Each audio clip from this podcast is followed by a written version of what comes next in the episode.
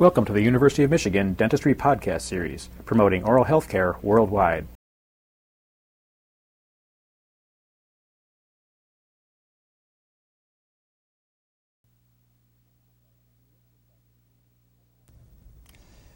In this dissection, we will be considering some aspects of the cutaneous innervation of the head, mainly those of the facial region, which are supplied then by the trigeminal nerve and its various divisions. Lest we forget, however, there are other cutaneous supplies to the head region. One of them, which is adjoining the facial region, is shown here, and that is the great auricular nerve will send a branch not only to the area of the ear, but also frequently have a branch passing over to the angle of the mandible. To locate various branches of the trigeminal divisions, I'd like to show you some techniques which I think will help you. We'll concentrate first on the ophthalmic division, and I'll show you how that's done at this point. In exposing any nerve which comes through a bony foramen, one way in which to do this is to peel back the periosteum from the bone and watch for the nerve as it exits its foramen. Now, if you peel the scalp back and we look for the supraorbital nerve, you can peel with your uh, probe the periosteum away. And as you pull this back, you will find that in this region, one can expose the supraorbital nerve, as you see it here, as it is extending out from the periosteum. And in fact, if we work along further, we can see a perhaps larger branch at this point. It is covered by periosteum, and you will need to reflect the periosteum away from the nerve to get a true identification of it as being nerve tissue. Once you've found it this way, we can replace the muscle and follow the branches on the face as they distribute to the skin.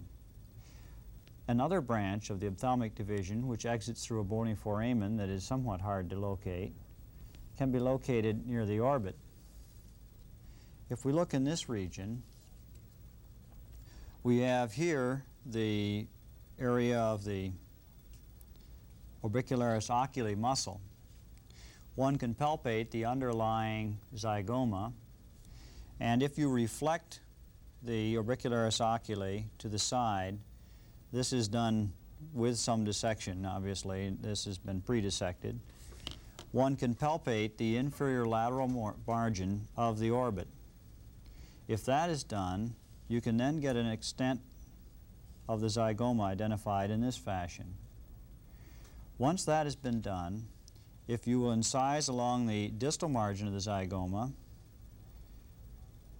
across the periosteum to the lateral margin of the orbit, one can lay a flap, periosteal in nature, which can be rolled back in this fashion and again dissect your way down until you find a nerve which is going to penetrate bone and come out into the periosteum. Here, for example, is the zygomaticofacial nerve. Another nerve, which is somewhat difficult to locate, of the ophthalmic division is located near the nose. In this region, again, we're looking down on their specimen. Um, we can notice the nasal bone coming out here.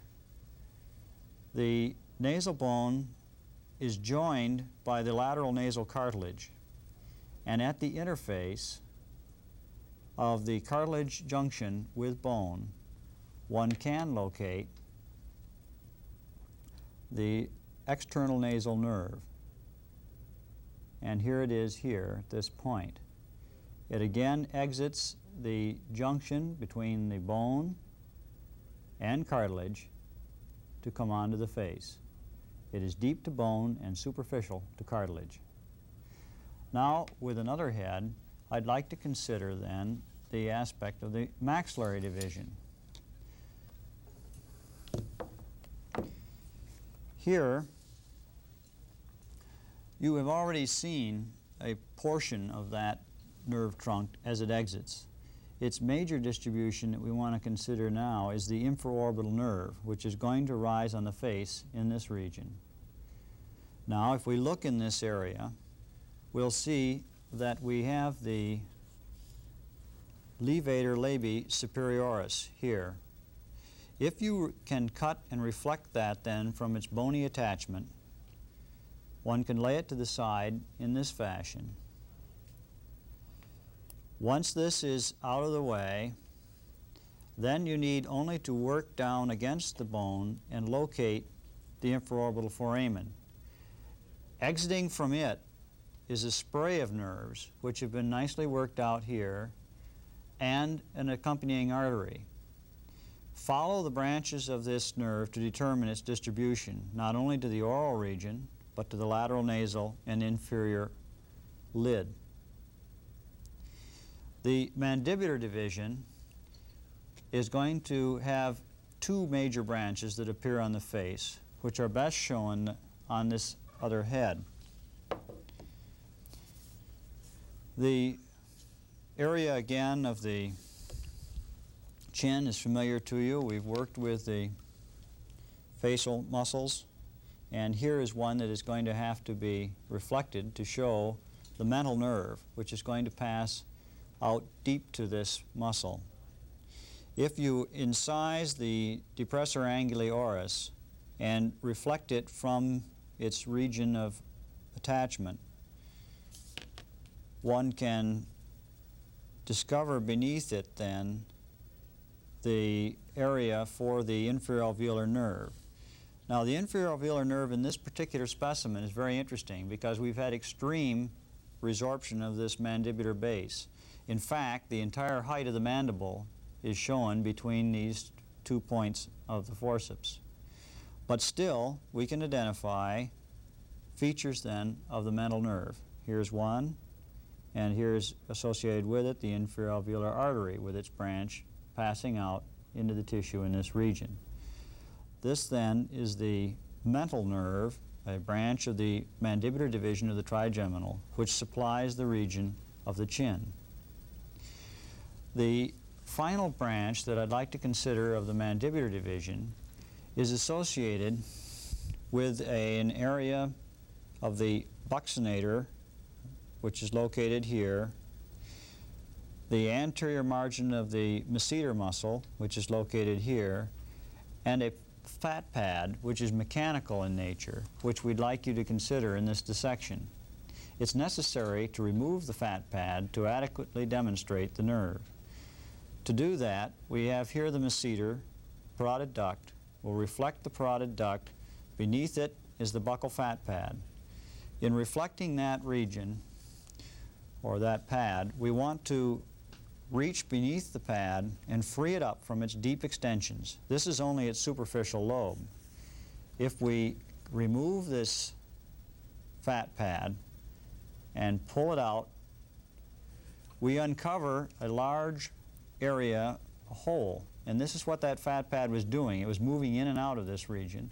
But here you have the anterior border of masseter, and you'll notice deep in this region the tendon of another muscle of mastication, the area of the temporalis. Now, between the temporalis muscle and the buccinator muscle, which is lying here to the medial, we are going to have a fascia, which one can see coming across in this region, connecting the buccinator to the temporalis, deep tendon. It is called the temporal buccal fascia.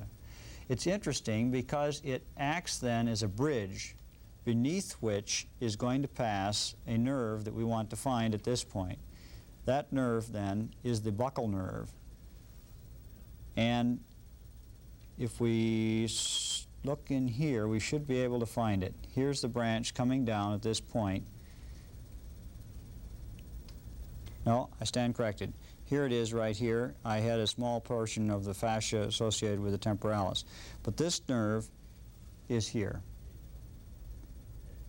That's the buccal nerve. It is closely associated with this fascial tract. It is the last point at which it can be easily located for anesthetic position, positioning of the needle for blocking this nerve. That completes then our consideration of the cutaneous innervation and the buccal fat pad. You've been listening to a presentation from the University of Michigan School of Dentistry, which is dedicated to supporting open learning and open educational resources. This recording is licensed under the Creative Commons. It may be reused and redistributed for nonprofit use. Please attribute materials to the University of Michigan School of Dentistry and redistribute under this same license. For more information on how this and other University of Michigan School of Dentistry recordings may be used, visit www.dent.umich.edu/license.